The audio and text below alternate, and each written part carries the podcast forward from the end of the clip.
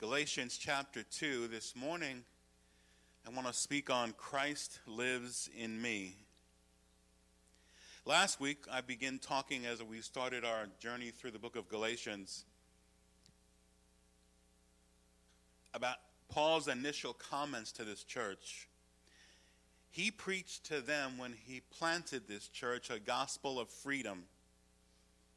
He preached to them that they were justified by faith alone in Jesus, not by works, not by how many times they were in church, not by how much money they gave. They were justified by faith alone. And he preached a life that was no longer in bondage to any pagan chains or any pagan or earthly rituals, nor anybody else's chains or, or, or rituals. And how many know it's not just religious systems, but people can try and put chains on you from time to time, can't they? Yet, in all of this, in establishing a church based on these principles, Paul goes away, and yet he begins to hear reports, and he is amazed in the opening verses of Galatians. They're turning from a faith in Jesus Christ that requires just faith in him, but now they're turning to a faith that believes in Jesus and they're adding to it.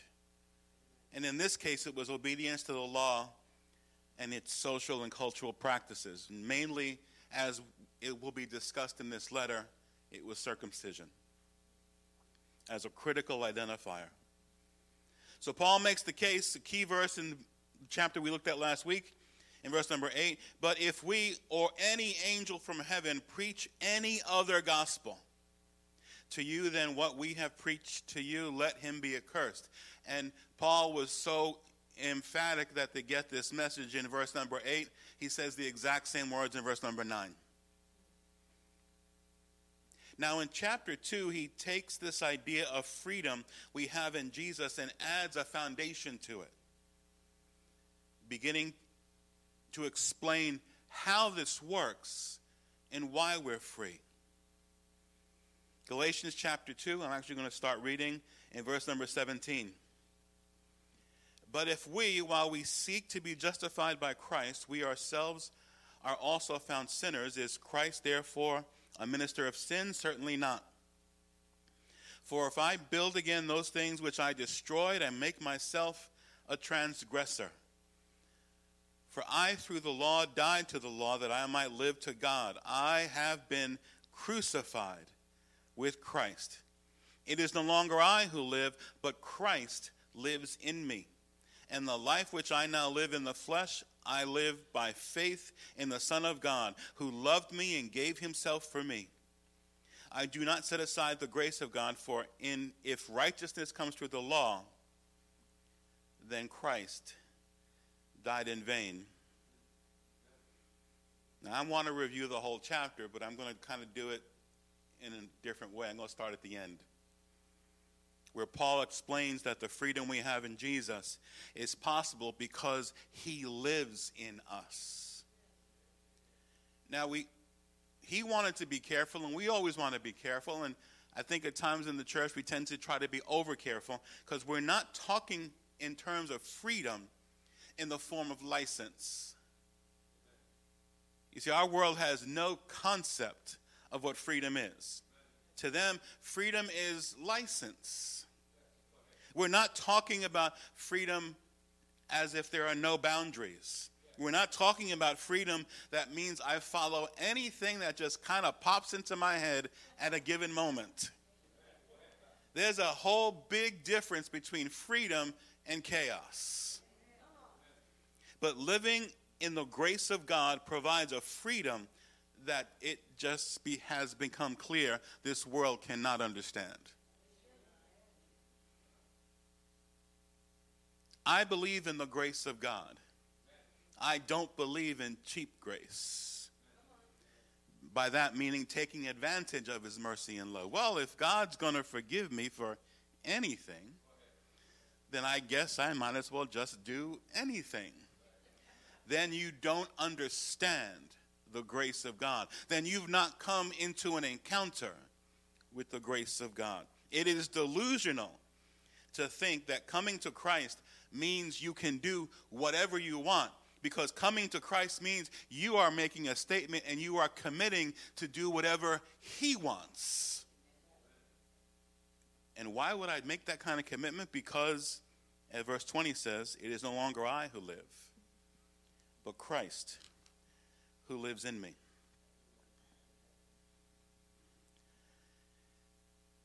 The freedom that we have in Jesus provides a strength and a power to follow him. We couldn't do this on our own.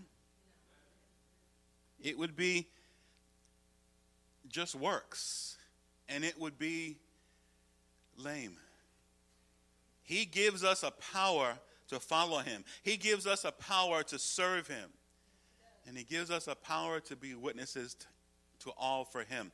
The freedom framed here is identifying with his death. We gladly proclaim that we are crucified with Christ. The world and the culture we live in and walk in is not interested in being crucified with anybody. They don't understand that being crucified with Christ brings us a number of things. First, it brings us pardon for our sins. Aren't you glad your sins are forgiven? Aren't you grateful that He took upon Him a penalty that was meant for you, that you had deserved, but He took it upon Himself because of His love for you? It brings pardon from sin, it brings freedom from the law, and it brings a passion to want to do different. Being crucified with Christ brings pardon. Bring, being crucified with Christ brings power. And it's a power we can walk in each and every day. It is no longer I who live, but Christ who lives in me. I have been given a power that allows my Christian walk to move away from all the excuses people give each and every day. Well, Pastor, I just couldn't help myself. When that person cut me off, and although they were in a closed car and I was in a closed car, I could read their lips. I know what they were saying to me, and they were not saying, Have a nice day. So I couldn't help myself when I wished them a nice day. Now, that happens to other people. It never happens to us. We're talking about somebody else right now. But Jesus gives us a power to walk differently. He gives us a power to be differently. He gives us a power that in the face of being disrespected and being insulted, we can return love and peace and joy and respect, even to those who don't deserve it. Just like He did from the cross. Being crucified with Him brings pardon and power and it also brings partnership. We are never alone. We are never alone. He has promised to never leave us. He has promised to never turn away. And this to me is amazing. He never gets tired of us. Now, I know this is not true of any of you, but I'm sure you know people who get tired of other people. There's nobody in your life that you're just tired of.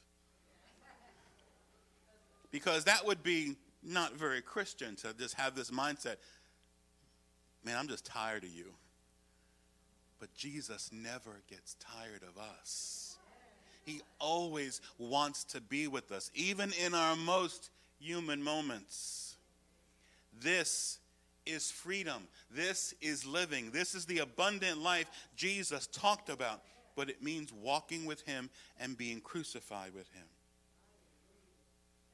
But this is where Paul ended the chapter. This is where he ended this section of thoughts to the church to the churches at Galatia. But to get here, he talked about some other things. Aren't you glad the Bible doesn't paint the apostles as superhuman? Because they were not.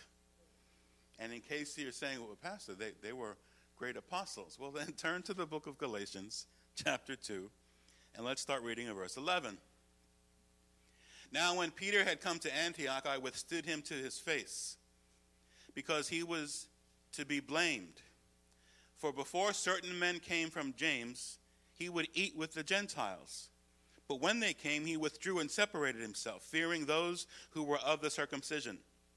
And the rest of the Jews also played the hypocrite with him, so that even Barnabas was carried away with their hypocrisy.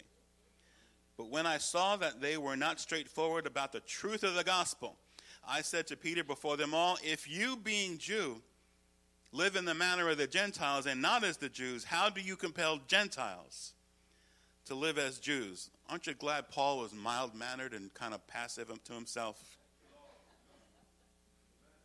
There is a reason why our parents and we as parents that we're so concerned with the crowd children hang out with. Because peer pressure is real, sadly, at any age. Peter was sitting with Gentiles in Antioch and having a meal with them because they were fellow Christians. They were brothers and sisters in the faith. Yet, according to Jewish practice and Jewish law, this was a no no. But he had been delivered from that. And we're going to talk about that in a moment in his amazing scene on a rooftop in Acts chapter 10. So he had been told by God, this is no longer the case. There is a new covenant that we go by, and it's based on grace. And the Gentiles are welcomed in. So he was sitting and eating with the Gentiles. But then his posse came along. His friends, those who were of the circumcision. And what does Peter do? He caves, completely caves.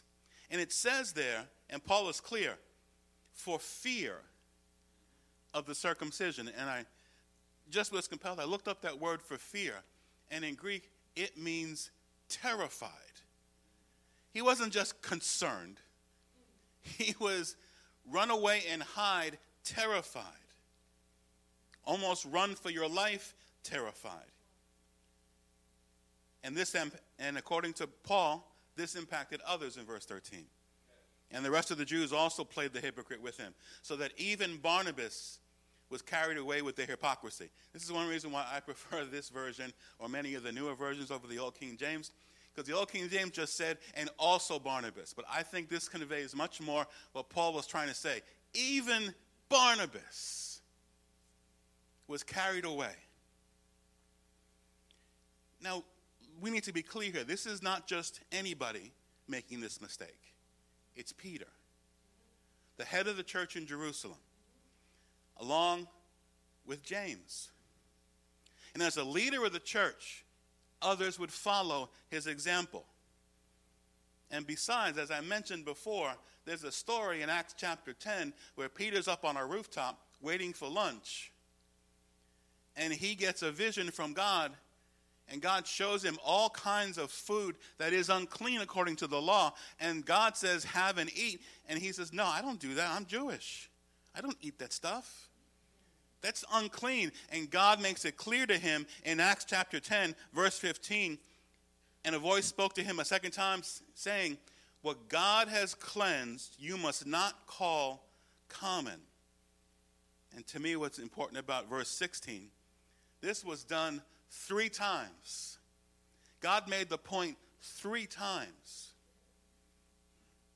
This was a lesson Peter should have learned. Before going down on Peter, before getting upset with him, we all have a side of us that still needs some work. We all have a part of us that doesn't quite get it yet. This was a lesson he should have learned. And Paul's response was to stay on track with the theme he's trying to get across in verse 14. But when I saw that they were not straightforward with the truth of the gospel, he basically tells Peter, Look, you're going to try and play this, this mask, this, this picture, that this is what's required. But just before the boys showed up, you couldn't even do it. So if you're not going to be able to follow it, why are you going to ask these Gentile believers to follow it? How can you ask someone else to keep something that you don't keep? Now, we do our best, and we should do our best to live godly and holy lives and be an example and a model to others. But let me be clear I am not your ultimate example. I will never be your ultimate example. Your ultimate example for standard of living, for holiness, his name is Jesus. And even if my mom at birth had called me Jesus, we're not talking about that Jesus. I'm so kind of glad she didn't call me Jesus. Every one of us at any stage of life can be subject to the pressure around us. That's why I would prefer, if I'm going to be subject to the people around me, I'd rather they be good, godly, holy people. Even Barnabas, he says, who Acts chapter 11, verse 24 says was a man full of the Holy Spirit and faith. No one, no one is justified by the works of the law. No one is justified by works. Now, I've said this many times. It's good to be good. Be good people. Follow the precepts of our land, especially when it comes to driving, please. But that doesn't justify you before God. I encourage people to come to church. I believe the Bible teaches it. I believe the Bible is clear, especially, it still amazes me how many people who claim they firmly believe these are the last days then don't follow the scriptures as to how we're supposed to behave in the last days, as far as assembling more often than we did when we didn't believe these were the last days. We need to follow his word, but you're not going to be able to get to heaven one day and pull out a list or a resume and tell God, look, see, I'm qualified to get into heaven. If your name isn't in the Lamb's Book of Life, if there isn't a moment where you said to Jesus, I am all yours, I am crucified with you, it is no longer I who live, but you who live in me. And that's it. Now, that was a difficult moment, that must have been for Paul and for Peter. So let's back up a little further so we don't want to just put this all on Peter. In Galatians chapter 1, uh, chapter 2, verse 1. Then after 14 years, I went up again to Jerusalem with Barnabas and also took Titus with me. And I went up to, by revelation and communicated with them the, that gospel which I preach among the Gentiles, but privately to those who were of reputation, lest by any means I might run or had run in vain. He's checking in with the leadership in the church in Jerusalem. Yet, not even Titus, who was with me, being Greek, was compelled to be circumcised. And this occurred because of, of false brethren, secretly brought in, who came in by stealth to spy out our liberty, which we have in Christ Jesus, that they might bring us into bondage to him who did not yield submission even for an hour, that the truth of the gospel we might continue with you. This is bondage. And if there's one thing I want to be clear about this church as I lead it, I am not into putting chains on anybody. I believe in decency. I believe in, in right things. I believe in, in, in discernment and holiness. I believe in modesty. But as, we, as you saw in recent weeks, when we had those who were from the group Bikers for Christ come in, it doesn't matter if you come into this church with a three piece suit and tie or with jeans, a biker shirt, and chains hanging off your arms. It won't matter to me as long as you're here as long as you're here. To, now, if that's not what you do, don't go out and get a leather jacket just because Pastor said it was okay. If it's not you, then don't do it.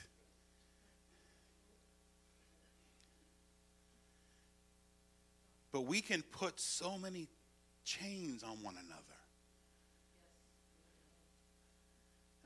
I remember a story my mom told about the Spanish Pentecostal church she grew up in. And she told it more than once. So I, it not only did it seem valid to me, but if she told it more than once, I can see how it impacted her. My mom grew up in a family of six girls and one boy. So the women in my family reigned. And they went to a Spanish Pentecostal church of which my grandfather was a leader. And it was a traditional Spanish Pentecostal church, which means the women wore short, uh, uh, long hair, the boys wore short hair, the women wore long skirts, and the boys didn't wear skirts at all. This was a traditional, old time Pentecostal church as she grew up in the 50s. And she related a story that one time, as she was in her early teen years, she decided she was going to play the rebel. And if you know my mother, thinking of her as a rebel just doesn't, just doesn't work. She was going to, without letting anybody know, least of which my grandfather, you didn't want to get in his bad side. She was going to, on their way to church, put on, I know it's so evil, I can't even say it, lipstick. Mm. Such a sinner. And you would think, okay, she would put it on. My grandfather would speak to her when she got home. Never got the chance. There were women in the church ready with their handkerchiefs that the minute she walked in the door, they wiped it off her lips. I'm sorry, that's bondage. Anyone ever takes a handkerchief to make up on your face, you send them to me. Because that is bondage.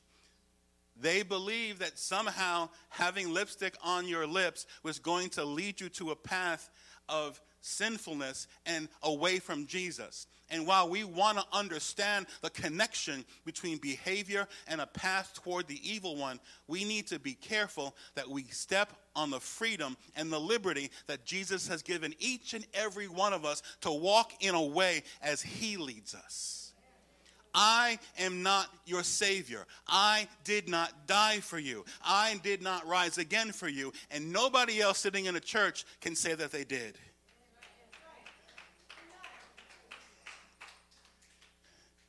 In this story, uh, Paul goes up to Jerusalem to confer with the leaders in the Jerusalem church, and he brings Titus with him.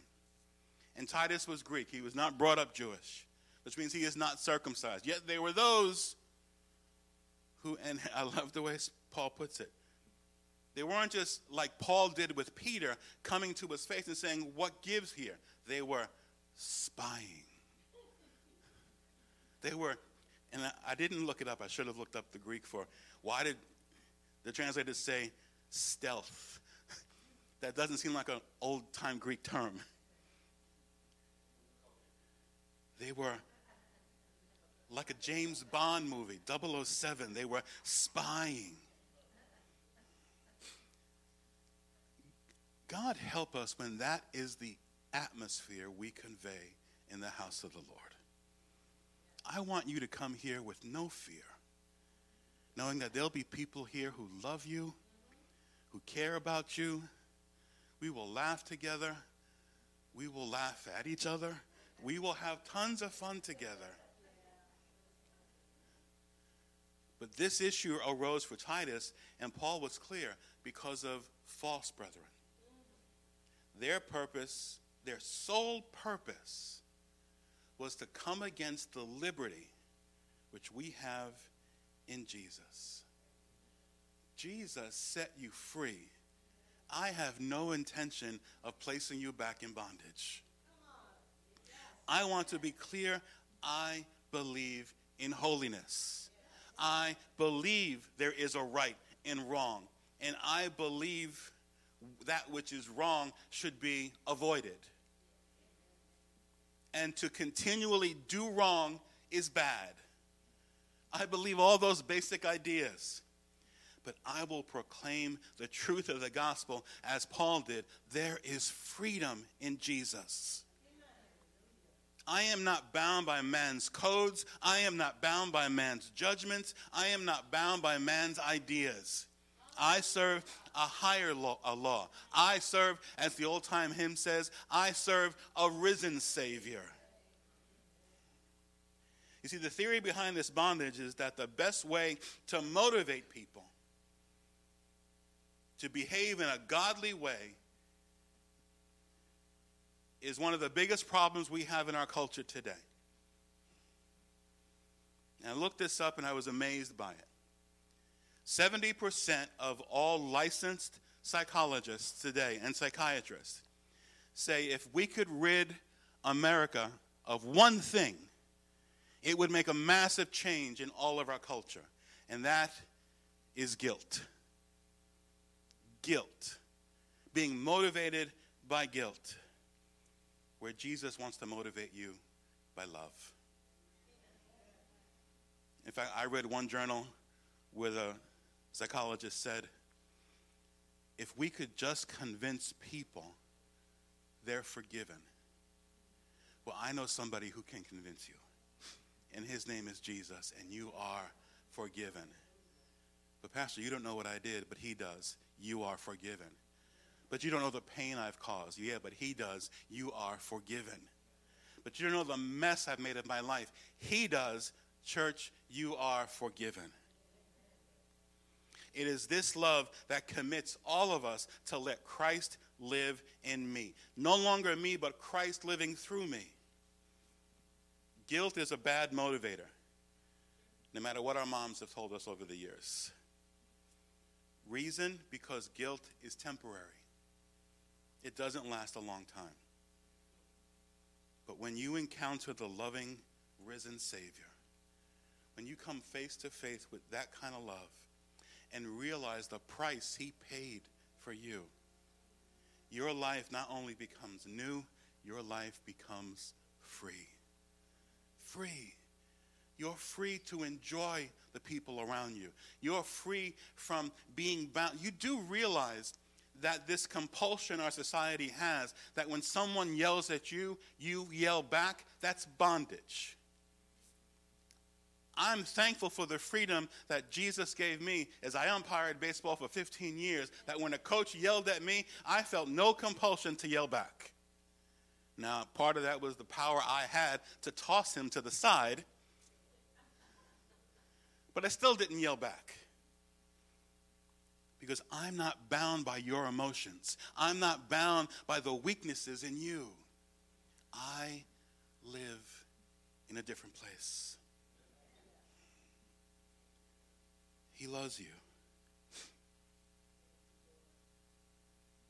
Our parents' guilt can't walk with us each and every day, but Jesus can.